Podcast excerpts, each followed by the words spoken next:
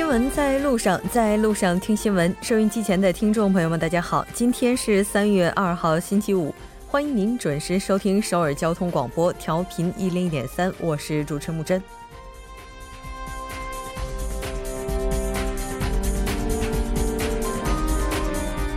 农历正月15， 旧历新年过后， 中国第一个重要的节日， 元宵节 悄然来临。 传统民俗当中， 元宵节人们赏灯、 猜灯谜， 赏东风夜放花千树， 品众里寻他千百度。 在韩国， 今天叫正月大望日， 吃五谷饭， 喝清儿酒， 祈愿来年不患耳疾， 一年到头好消息不绝于耳。 在纷纷扰扰的当下， 我们也愿所有的人都能够暂时忘却烦忧， 享受节日带来的喜悦。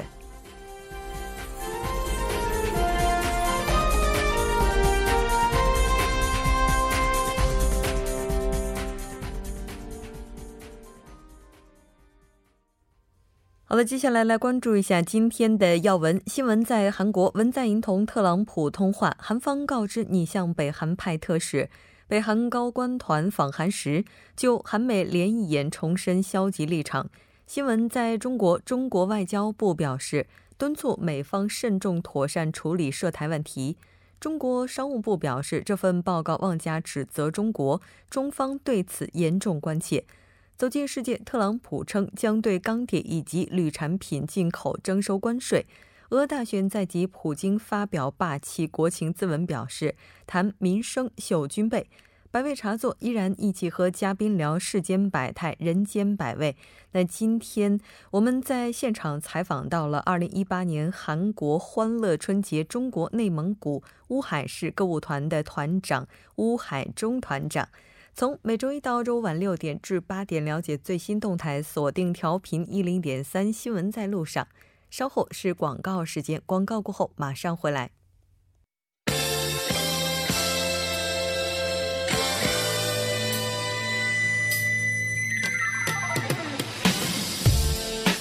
新闻在韩国带您快速了解当天主要的韩国资讯。 接下来马上连线本台特邀记者申海燕。 海燕你好。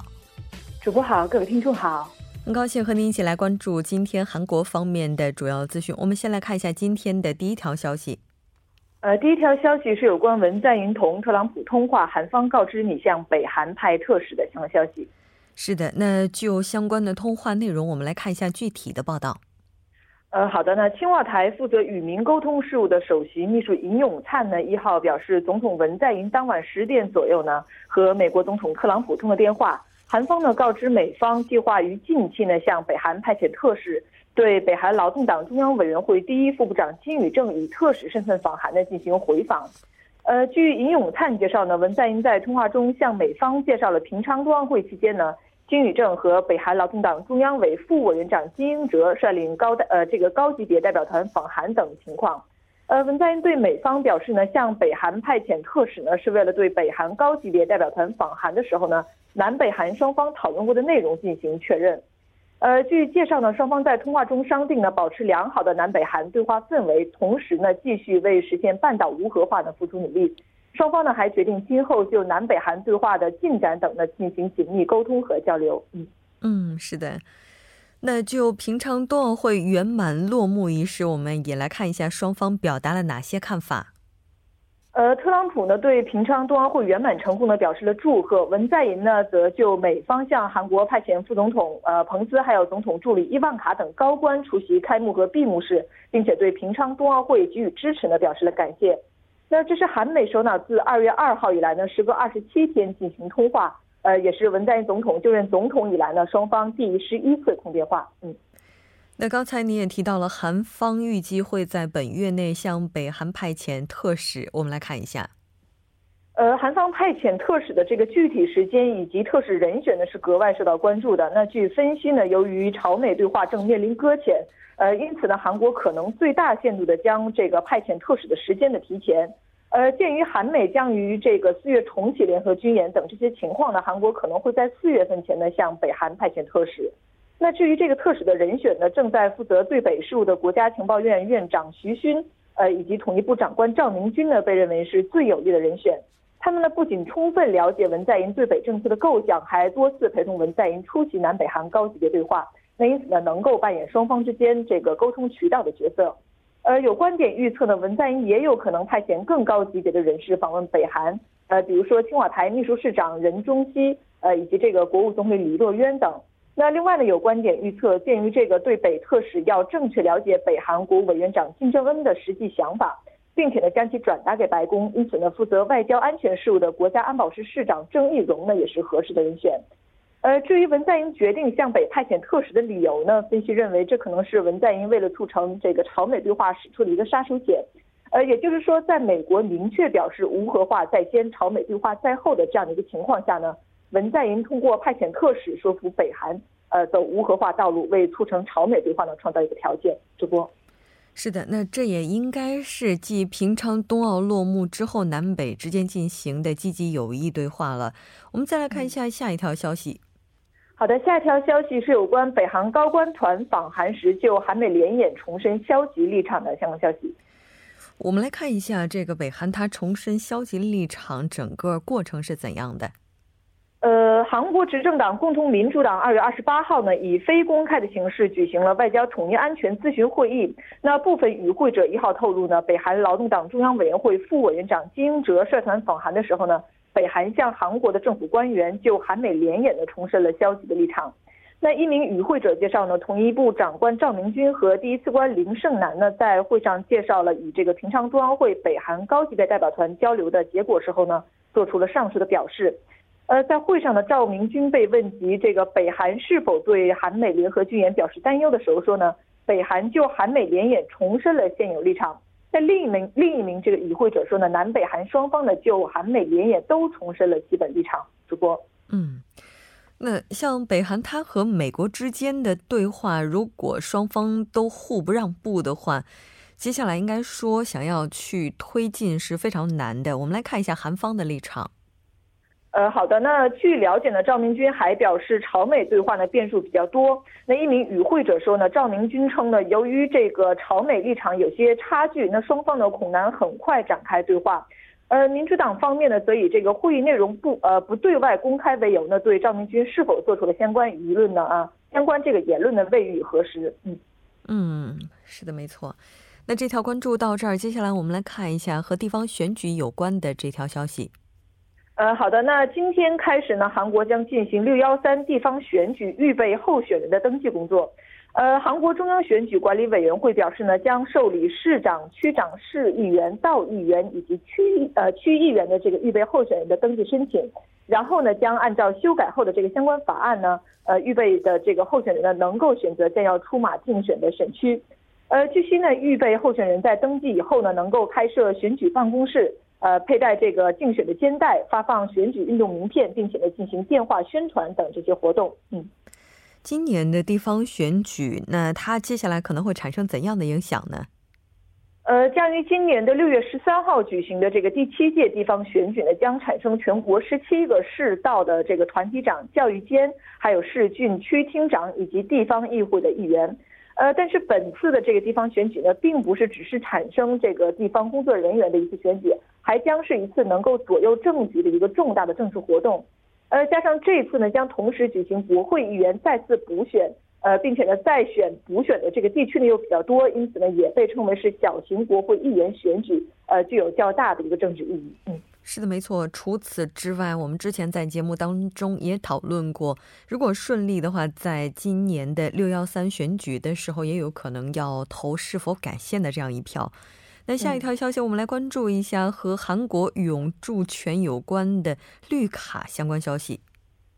好的，那据韩国法务部近日的消息呢，出入境管理法修订案呢，当天获得了国会的通过。那今后呢，拥有韩国永久居住权，也就是这个永住权的外国人呢，每10年要更换一次新的居住证。那违者呢，将面临200万韩元，也就是约合人民币1.2万元以下的罚款。那已经取得这个永住权的人呢，也是用这个条例，时间呢，从取得绿卡的时期呢开始计算。此前呢，与美国、日本、加拿大等这些国家的制度不同，那韩国的这个永住权呢是没有有效期的，因此呢，出入境事务的管理部门呢很难掌握拥有永住权的这个外国人的生死和居住地等这些情况。是的，根据了解，防止外籍犯罪嫌疑人外逃也是将要实施了，是这样吧？没错，是这样的。那根据这个修订案的防止外籍犯罪嫌疑人外逃的紧急出境制度呢，也将会实施。被依犯下这个死刑、无期徒刑或者是3年以上有期徒刑的犯罪行为的外国人呢，侦查机关可以要求出入境事务管理人员呢，禁止嫌疑人出境事后呢，再获得法务部长官的批准。另外呢，为了防止有犯罪危险的这个转机旅客非法入境呢， 出入境事务的管理部门呢，可以向有关机构索取转机外国旅客的个人信息。出入境这个管理法修订案呢，将在公示6月之后呢开始正式实施。主播 是的，没错。那也希望拥有韩国绿卡的朋友能够适时的关注法务部公布的相关信息。 好的，非常感谢今天海燕带来的这一期节目，我们下期再见。再见。稍后将为您带来我们今天的听首尔。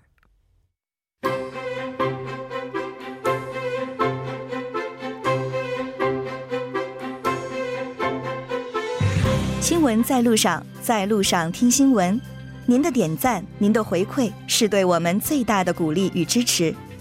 参与节目， 您可以发送短信到 井号1013， 每条短信会收取您 50韩元的 通信费用。 另外， 您也可以登录 TBS 官网 www.tbs.seoul.kr 给我们留言。 当然，在 Instagram 搜索 TBS CNews 也可以参与互动。 新闻在路上， 期待您的参与。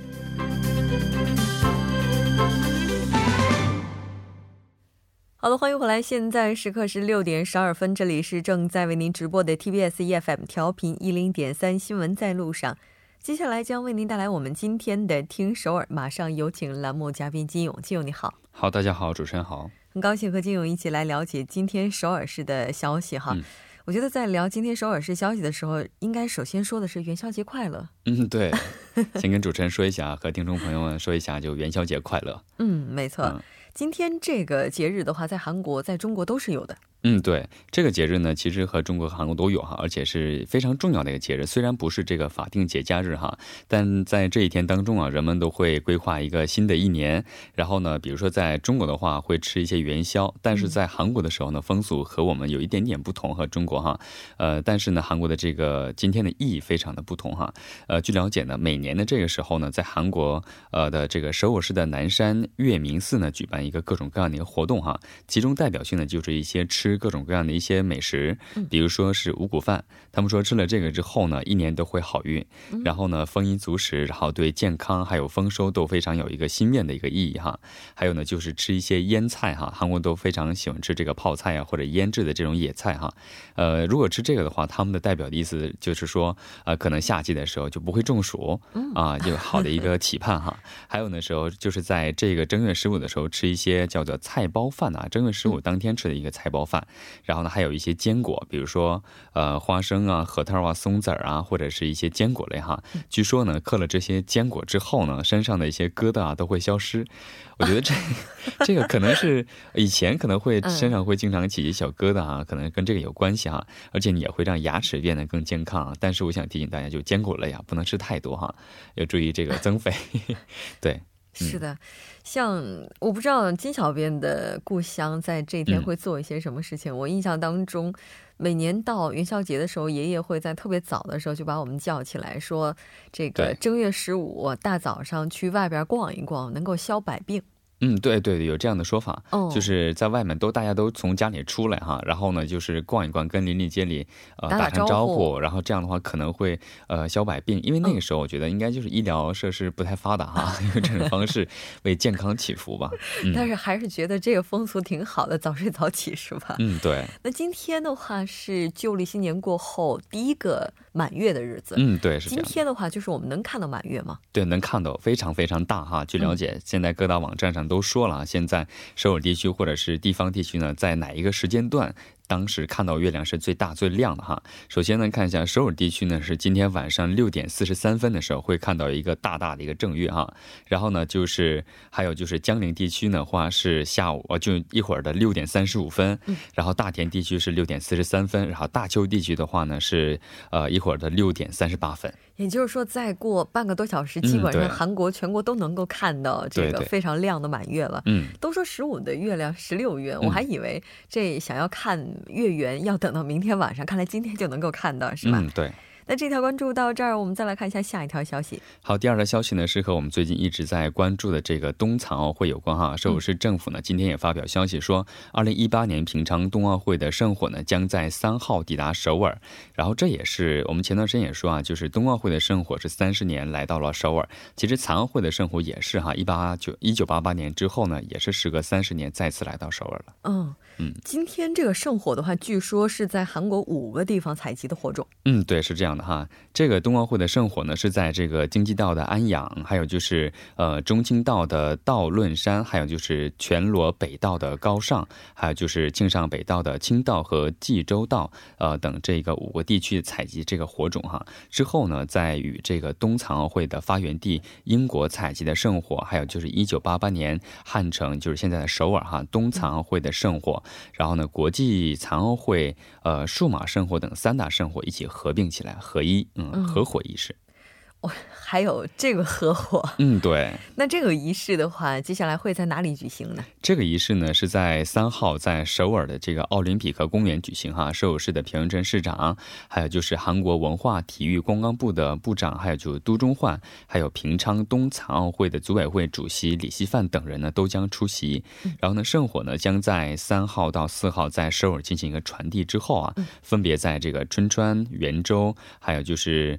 生善还有江陵等地的传递，最后呢将于这个冬残奥会开幕式当天，也就是9天抵达平昌。 然后全程的这个非常有意义啊，全程就是2018公里。 这故意的吧？对，都是有设计好的哈。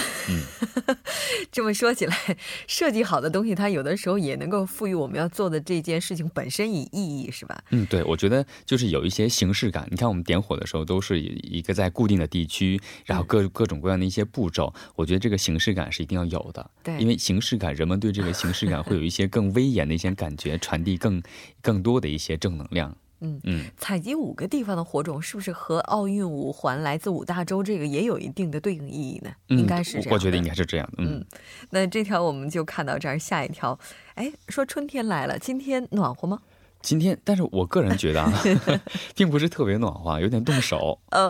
虽然说这温度是比较低哈，但其实阳光还是非常好的，让人能够感到春日暖阳的味道。对。 其实春日暖阳的时候呢，其实还有一个弊端哈，就是可能天气虽然是暖和了，但是风大，但这个时候呢就是特别干燥的时候，这个时候最大的隐患呢就是容易发生火灾。容易发生火灾的地区呢，就是前段时间我们也说过，比如说是在密集的地地区，比如说像传统市场也有可能，但是现在这个时候呢最容易发生火灾的地方就是以前的一些老建筑，我们叫韩屋啊，所以呢时候是也表示呢，在这段时间内啊，将在这个韩屋密集的这个地区哈，5大地区呢出台一些5大这个相关的防火政策，而且呢预计呢是在今年下半年正式实施。 其实今年冬天还是挺干旱的，就前一段时间的话我们也发现啊，在京畿道啊包括江原等等这些地区也有这种小型的火灾出现。对，那虽然说前几天的这场雨确实是让旱情有所缓解，但还是不能掉以轻心。我们来看一下它具体的内容包括什么。 首先呢就是对新建的这个韩屋啊中安装这个必备的这个火灾的报警器和基础的这个消防措施啊消防设施哈。 然后呢就是在除了我们现在已经指定的比如说北村韩屋村的2处，还有就是景福宫韩屋村，还有就是仁寺洞的1处之外呢，再把这个中路地区有一个叫做善义善洞的韩屋村呢也指定在这个火灾预防的范围之内哈。然后呢还有就是把老化的现在已有的韩屋 的这个电缆，然后排线啊，将他们免费的给予更换，然后呢免费为这个韩屋的密集地区的这个居民呢，讲授和开展这个相关防火的一些知识，然后呢还会对这个不管是在韩屋地区还是在整个所有的首尔地区啊，将积极的宣传如何去预防这个火灾，让人们从这个预防开始吧。对。对于游客朋友来讲也是应该要注意的，如果天气非常干旱，大家去航母比较密集的地方旅行也应该要注意防明火，尽量呢在这些地区注意一些安全会比较好。嗯，好的，非常感谢今天金小编带来的这一期节目，那我们下周再见。好，再见。稍后来关注一下这一时段的路况、交通以及天气信息。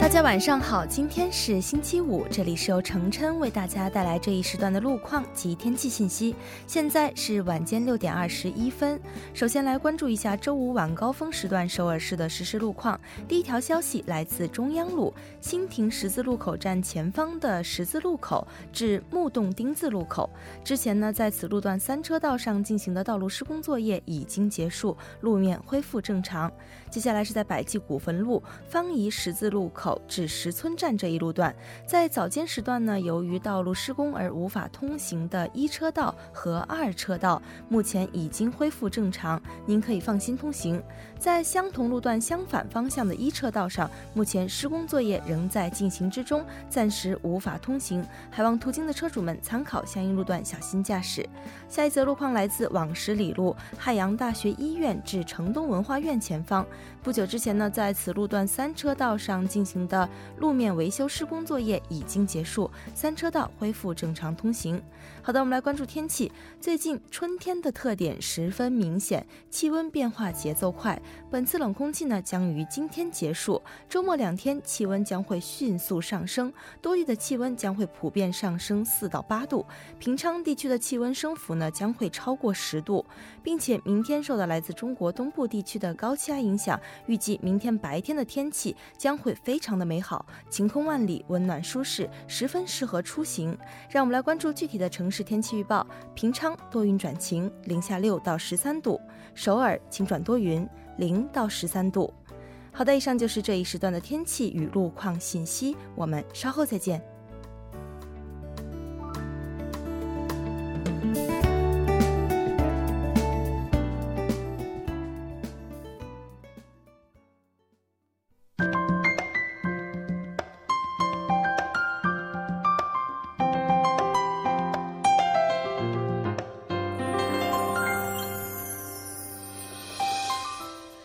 首尔新生活为您介绍首尔市面向在韩外国人推出的优惠政策、开办的教育讲座、举行的庆典。 那接下来马上进入我们今天的首尔新生活。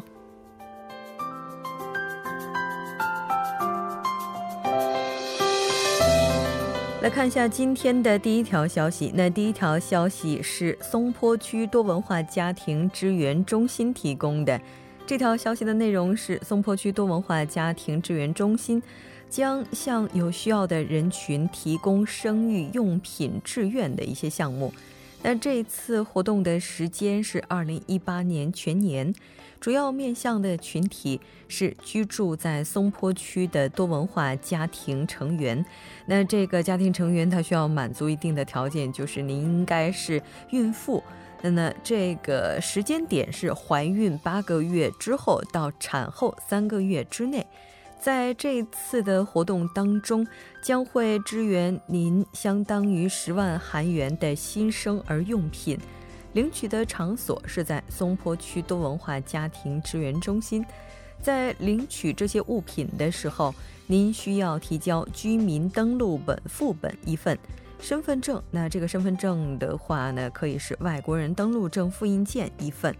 除此之外呢， 如果您是在怀孕8个月以上的朋友， 需要提交产妇手册副本一份； 产后3个月以内的朋友， 您需要提供子女出生申告的一些相关资料。 那除此之外还需要提交居民登录本的副本。 更加详细的信息您可以拨打电话 02-403-3844 02-403-3844 进行更加详细的咨询。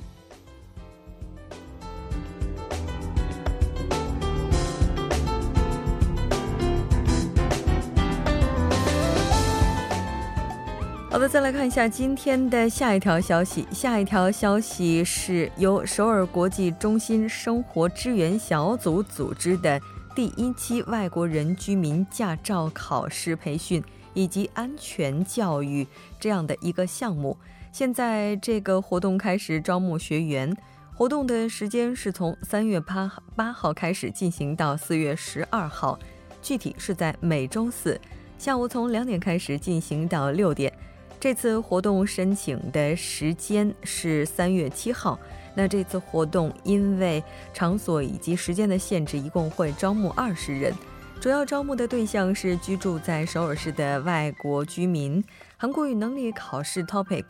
持有社会统合项目 3级以上水平的朋友，您都可以进行申请。 那活动的地点是在首尔国际中心 402号教室， 这个具体的前往方法您可以乘坐地铁1号线， 到达中阁站之后， 从6号出口出来就可以了。 那在这次活动当中，您能够学习到驾照考试、笔考的相关内容， 那还有就是技能以及路考合格技巧培训等等。 这次教育是完全免费的。 在这里还要提醒您，课程全程会用韩语进行， 所以您的韩国语能力应该是在一定等级以上。